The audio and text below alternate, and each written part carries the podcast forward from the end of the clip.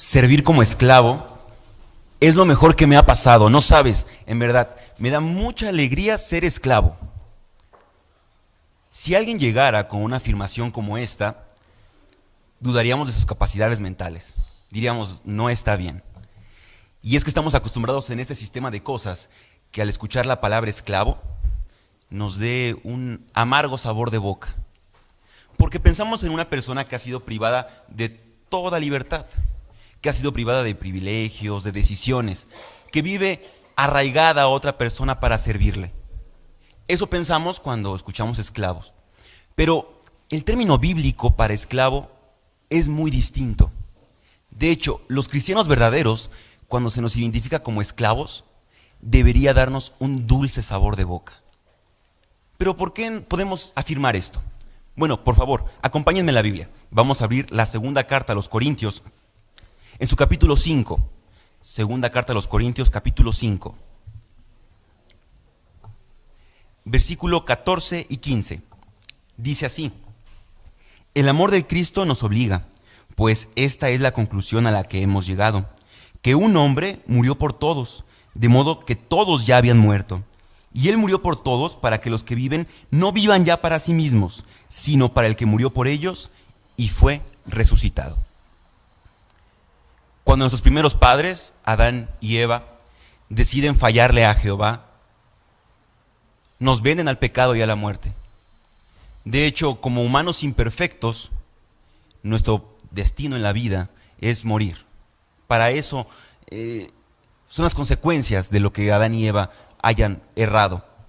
Pero nuestro Padre Celestial, Jehová, no se iba a quedar de brazos cruzados, no iba a permitir que su creación, sus hijos, sufrieran de esta manera, condenados a morir. Hizo los arreglos necesarios para que Jesús viniera a la tierra y muriera por nosotros, nos recomprara, pagara un precio. Y no vivamos simplemente unos cuantos años, no, para que vivamos una eternidad, para que vivamos con un propósito, para que sepamos que esta vida no es todo lo que hay, sino que hay mucho más por delante. Es por eso que cuando nos dicen que somos esclavos de Jehová, nos da mucha alegría porque tenemos un futuro y una esperanza segura. Sí, vivimos en un mundo complicado, un mundo difícil, pero sabemos que Jehová tiene un premio para nosotros que nos va a dar eterna felicidad. Cuando pensamos de esta manera, nos asemejamos a los esclavos del tiempo de los israelitas. En la época de los israelitas, Jehová permitía que su pueblo tuviera esclavos, pero reguló, puso algunas reglas para que existieran los esclavos. Por ejemplo, una de ellas era que después de seis años se tenía que poner en libertad al esclavo. Pero el esclavo podía decir, ¿sabes qué? Me le he pasado muy bien contigo. He trabajado de una manera muy cómoda, muy agradable. Servirte ha sido un verdadero placer. Quiero seguirte sirviendo para siempre. Así que de manera voluntaria se ofrecía a ser esclavo indefinido. Su amo tomaba su oreja, la ponía sobre el marco de la puerta y se la punzaba. Así para que toda persona que lo viera pudiera notar que era un esclavo por voluntad propia. Eso hicimos nosotros, hermanos.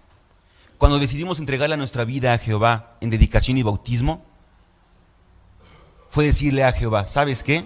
Eres el mejor amo que existe. Quiero vivir para ti para siempre y nos sumergimos en agua para que todos vieran que estábamos decididos a entregarle nuestra vida a Jehová. Veamos el punto de vista bíblico entonces de cómo tenemos que ser como esclavos. Ya entendimos que es un verdadero privilegio ser un esclavo de Jehová. Pero, ¿qué involucra ser su esclavo? Por favor, vayamos a la carta a los romanos.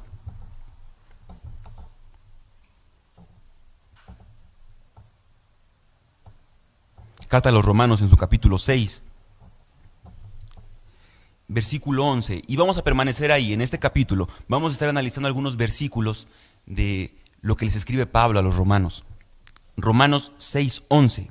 Dice, Asimismo, ustedes consideren que han muerto con respecto al pecado, pero que viven para Dios por Cristo Jesús. Versículo 14.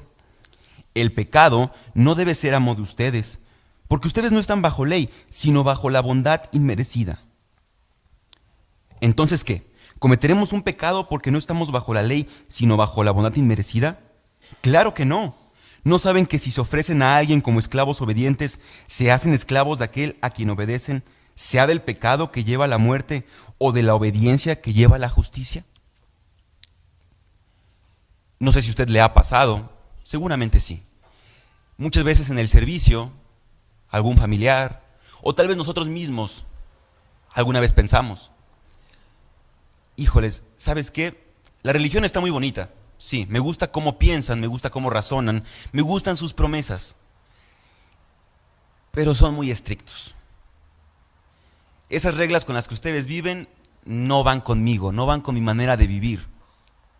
A mí me gusta ir a fiestas, a mí me gusta tener diferentes parejas, etcétera, etcétera, etcétera. Me gusta vivir feliz. Mucha gente del mundo piensa así pero cree que es libre. Cree que al vivir de esa manera no tienen que rendirle cuentas a nadie. Pero Pablo decía que esto era posible. No era posible. Volvamos a leer el versículo 16. Dice, ¿no saben que si se ofrecen a alguien como esclavos obedientes, se hacen esclavos de aquel a quien obedecen? Sea del pecado que lleva a la muerte o de la obediencia que lleva a la justicia. Solamente hay dos opciones. O servimos a Jehová, o somos esclavos de Jehová, o servimos al pecado. No hay un punto medio. Aquellas personas que creen que complacer sus deseos egoístas es tener libertad, no es cierto. Son esclavos del pecado. Nuestra condición humana hace que de manera obligatoria pertenezcamos a un amo. Esa es la realidad. Nuestra condición a la que nos vendieron nuestros padres, Adán y Eva, nos obliga a pertenecer a un amo. ¿A quién queremos servir? ¿A Jehová o al pecado? Recuerde, solamente hay esas dos opciones. Pero continuamos leyendo. Versículo número 22. Versículo 18. Así es como fueron liberados del pecado, se hicieron esclavos de la justicia. Versículo 22. Sin embargo, ahora que ustedes han sido liberados del pecado y se han hecho esclavos de Dios, el fruto que produce es la santidad y el resultado es la vida eterna. Y note, ¿a quién vamos a servir? Porque el salario que el pecado paga es la muerte, pero el regalo que Dios da es la vida eterna por Cristo Jesús, nuestro Señor. No se necesita ser muy listo para entender a quién tenemos que obedecer, a quién tenemos que someternos como nuestro amo. Uno nos ofrece muerte, el otro vida eterna paradisiaca. ¿Se ha mirado allí? Porque Jehová nos promete vida eterna, es cierto, pero no es cualquier tipo de vida eterna. Jehová nos promete una vida eterna en un paraíso, en la casa de sus sueños, con animales que hoy son salvajes, con animales que hoy solamente podemos ver a través de un cristal, a través de rejas o a través de la televisión. Esos animales que vemos van a estar conviviendo con nosotros, comiendo alimento por montones, frutas que ni siquiera conocemos. Lo más bonito, con nuestros seres queridos que hemos perdido en la muerte. Y todo eso nunca va a terminar. Eso es lo que tiene Jehová para nosotros como nuestro amo. Dígame, ¿quién más puede darnos ese preciado regalo? Nadie más. Mientras uno nos ofrece muerte, el otro nos ofrece un futuro y una esperanza maravillosa, que está al alcance de todos nosotros.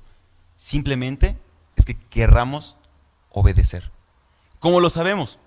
Miren, vamos a regresar al versículo número 16.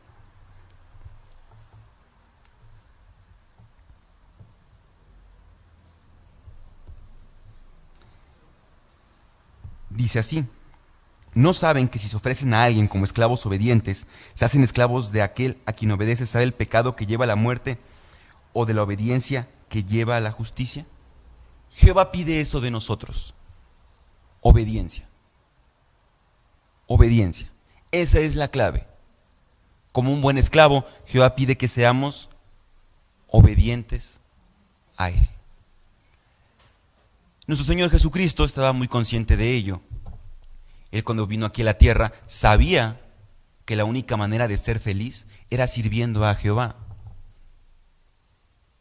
Así que cuando veía a la gente que sufría, que la pasaba mal, la inercia de nuestro Señor Jesucristo era hablarle de la solución a sus problemas. Él quería compartir la cura a su mal.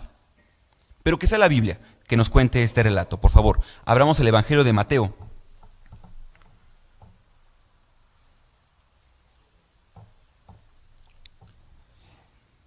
En su capítulo 9, Mateo 9, versículo 35, 9.35. Y vamos a estar analizando parte del 9 y parte del capítulo 10, así que por favor, no cierre su Biblia. 9.35.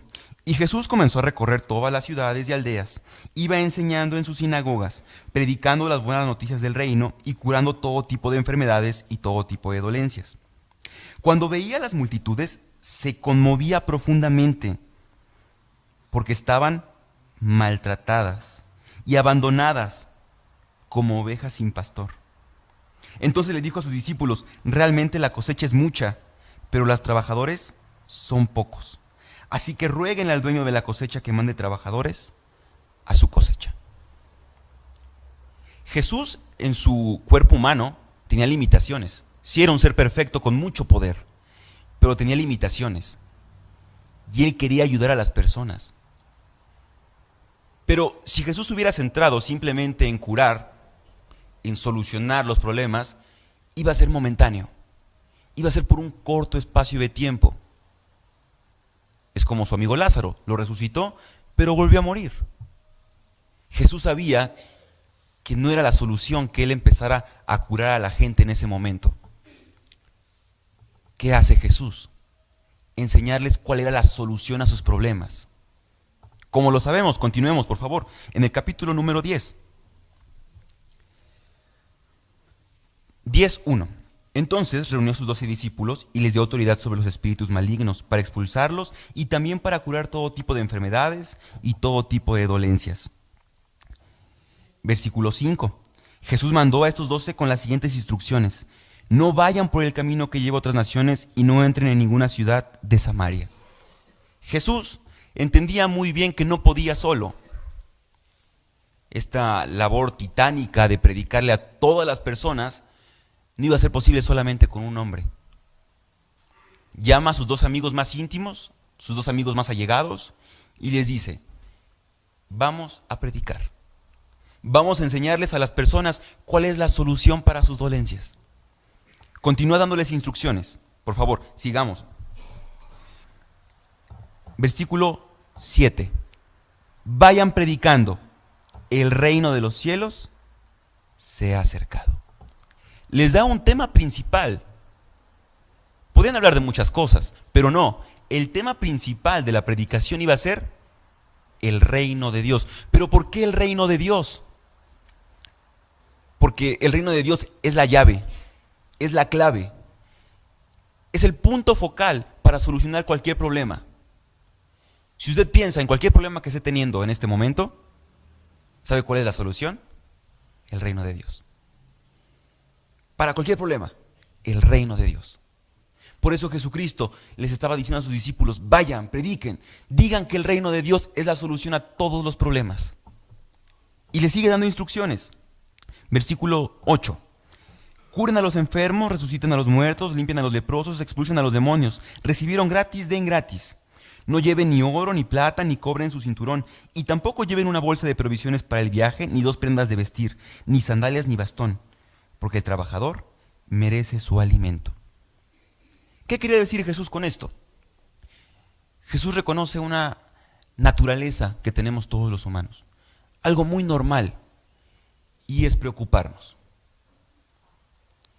El humano, su tendencia es preocuparse, pensar en qué va a ser de nosotros mañana. Y dígame si no es cierto. Tal vez usted en este momento esté pensando en qué va a comer, en qué va a cenar, qué planes tiene para mañana.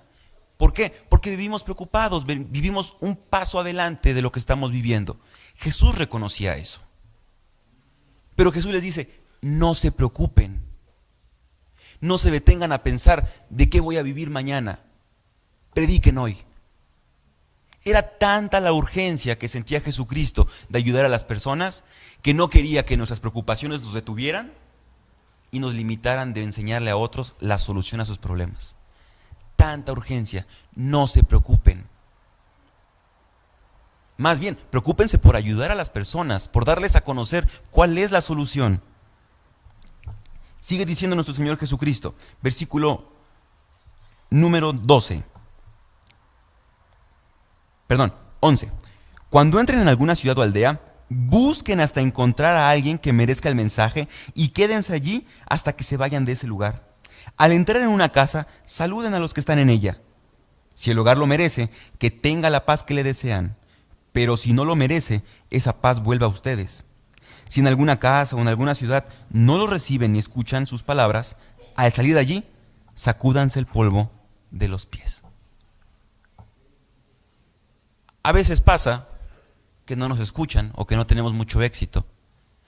Todos tenemos diferentes territorios donde predicamos. Algunos podemos hacerlo de casa en casa, algunos lo hacen de manera informal. Varía según nuestras circunstancias. Pero a veces no tenemos el éxito que deseamos. Algo que nos puede consolar es que ni el Señor Jesucristo, el mejor maestro que ha existido en la tierra, tuvo tanto éxito. De hecho, con estas palabras Jesús estaba diciendo que no todos nos iban a oír. A pesar que el mensaje es bonito, es curador, es el mejor que puede haber, no toda la gente lo iba a aceptar. Les dice Jesús, si en esa casa no te escuchan, sacúdete el polvo de los pies. ¿Qué quería decir Jesús con esta expresión? Coloquialmente nosotros lo hacemos. Cuando eh, realizamos una tarea, nos sacudimos las manos como diciendo, pues yo ya terminé. Es muy similar cuando Jesucristo, les dice, sacúdanse el polvo de los pies, quiere decir que ellos ya no tenían responsabilidad. Ellos ya habían dado el mensaje. Con esto, Jesús estipula la predicación que estamos llevando hasta hoy. El mismo modelo, buscar hasta encontrar, enseñarles el mensaje del reino, abarcar la mayor cantidad de personas posible. Y lo estamos haciendo de una manera sorprendente. Pero vamos a ver una profecía que nos involucra a nosotros de un grado muy grande. Por favor, vayamos al libro de Mateo en su capítulo 13.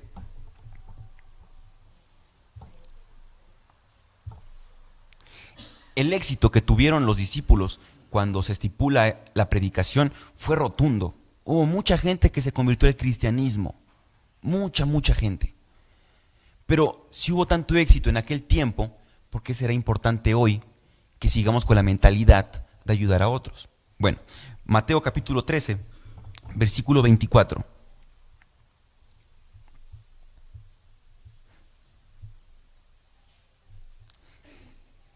Entonces les puso esta otra comparación. El reino de los cielos puede compararse a un hombre que sembró en su campo buena semilla. Mientras los hombres dormían, vino su enemigo, sembró mala hierba entre el trigo y se fue. Cuando los tallos brotaron y aparecieron las espigas, también apareció la mala hierba. Así que los esclavos del señor de la casa vinieron y le dijeron, Amo, ¿no sembraste buena semilla en tu campo? Entonces, ¿por qué hay mala hierba?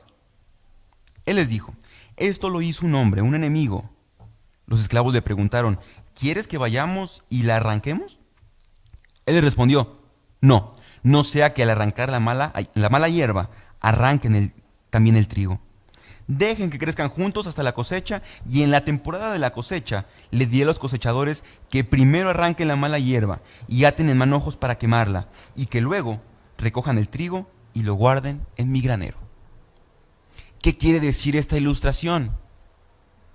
¿Cómo nos afecta a nosotros hoy en día? Tanto de manera organización como de manera individual. ¿Qué tiene que ver con nosotros? La misma pregunta se le hicieron los discípulos. Así que no aguantaron las ganas y le preguntaron a Jesús, le dijeron, explícanos. Vayamos a ver esa historia. Es Mateo capítulo 13, versículo 36. Luego, después de despedir a las multitudes, entró en la casa. Sus discípulos se le acercaron y le dijeron, explícanos el ejemplo de la mala hierba en el campo. En respuesta le explicó, el sembrador de la buena semilla es el Hijo del Hombre, o sea Jesús. El campo es el mundo. La buena semilla son los hijos del reino, los ungidos.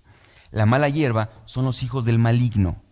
Y el enemigo que la sembró es el diablo. Vamos a prestar atención aquí. Esto nos involucra. La cosecha es la conclusión de un sistema y los cosechadores son los ángeles.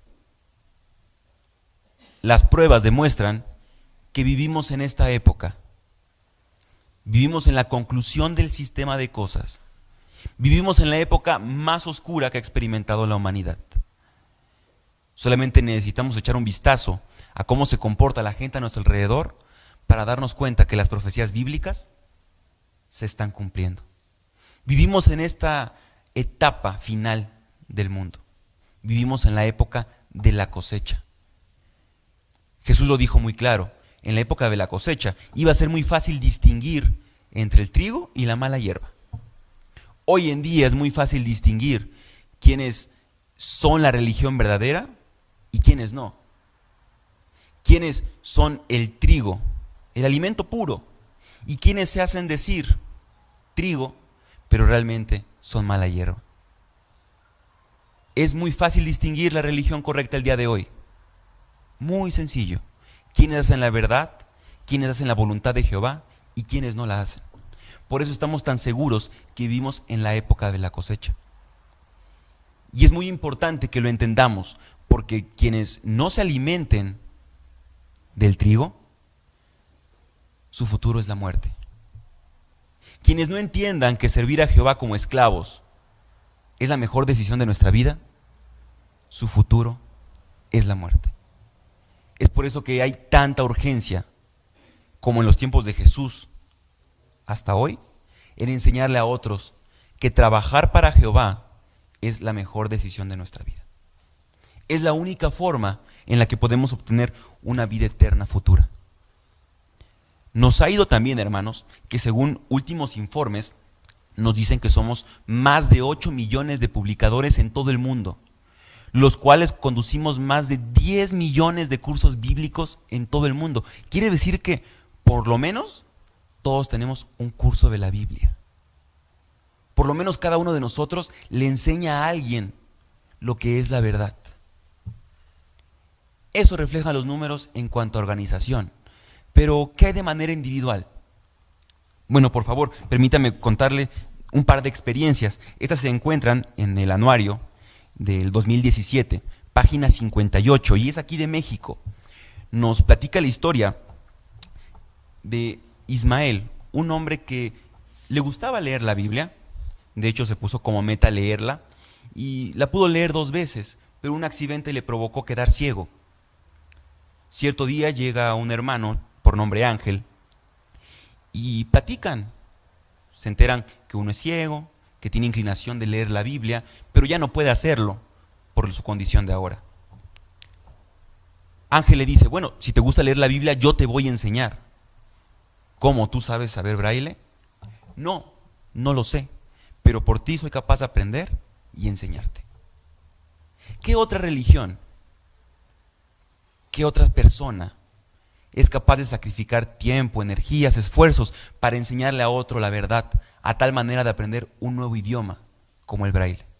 Ahora nuestro hermano Ángel conduce varios estudios de la Biblia a personas ciegas, gracias a que aprendió el braille. Tenemos otra experiencia de ahí mismo, de esa misma página, es de Haití. Es una mujer llamada Yerol. Ella era secretaria de una iglesia. Durante 30 años había sido devota de la iglesia católica. Pero cierto día llegaron las hermanas y le empezaron a predicar. Le agradó lo que ella estaba aprendiendo, le gustaba. De hecho, le agradaba mucho saber que con la Biblia le contestaban todas las dudas que ella tenía. Así que en cierto momento era tanto su entusiasmo que decidió ir a contarle al sacerdote lo que había aprendido. Y le hizo algunas preguntas. Le dijo, ¿en qué año fue entronizado Jesús como rey? ¿A dónde va la gente buena cuando muere? ¿A dónde van los malos? ¿Murió Jesús en una cruz o en un madero? El pastor al escuchar estas preguntas se quedó como que aturdido, como que no sabía qué responder. Y le dice, mira, solamente te voy a responder a la segunda y a la tercera pregunta que me hiciste. Los testigos de Jehová dicen que solo 144 mil irán al cielo, pero yo digo que todo el que hace la voluntad de Dios irá al cielo. En cuanto a la gente mala, arderá para siempre en el infierno. Cuando nuestra hermana Yerol escuchó estas respuestas tan vacías, tan faltas de fundamento, se descorazonó. Sintió mucho pesar haber dedicado tanto tiempo a la iglesia católica. Pero por dentro sentí una gran alegría de haber encontrado la verdad. Ahora nuestra hermana Yerol junto con su hija sirven como precursoras en Haití, gracias a que conocieron la verdad, gracias a que entendieron que servir como esclavos de Jehová es lo mejor que nos puede pasar. Es la mejor decisión. Por eso, si usted lleva tiempo reuniéndose con nosotros, Tal vez eh, toma un curso de la Biblia, tal vez tiene un familiar, o no sé cuáles sean sus circunstancias, pero no ha decidido bautizarse, es tiempo de que lo haga. ¿Por qué lo animamos? ¿Por qué decimos esto? Por favor, vayamos a ver lo que dice la Biblia en Revelación capítulo 7.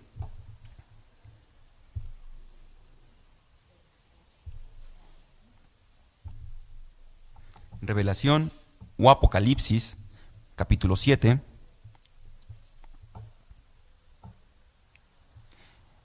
Versículo 13. Entonces uno de los ancianos me preguntó, ¿quiénes son los que van vestidos con túnicas largas blancas y de dónde vinieron? Así que enseguida le contesté, Señor mío, tú eres el que sabe. Entonces él me dijo, ellos son los que salen de la gran tribulación. Han lavado sus túnicas largas y las han emblanquecido en la sangre del cordero los testigos de Jehová comprendemos que estamos viviendo en la época del fin. Y la época del fin traerá una gran tribulación, persecución sobre los siervos de Jehová. La Biblia promete que habrá un grupo de personas que vivirán, que pasarán vivos después de esta gran tribulación. A ellos se les conoce como la gran muchedumbre. Pero note algo, algo en específico. Dice el versículo número 15, perdón, 14 han lavado sus túnicas largas y las han emblanquecido en la sangre del cordero. Una característica de estas personas que van a vivir es que han lavado su ropa en la sangre del cordero. ¿Qué quiere decir esto? Que se han bautizado, que han decidido de manera voluntaria entregarle su vida a Jehová. Las únicas personas que van a pasar a través de la gran tribulación con vida son personas dedicadas y bautizadas. Personas que han decidido ser esclavos de Jehová. Ayudemos a las personas a comprender esto. Ayudemos a nuestros seres queridos a que alcancen una relación con Jehová. Por último, por favor, leamos lo que dice el Evangelio de Juan,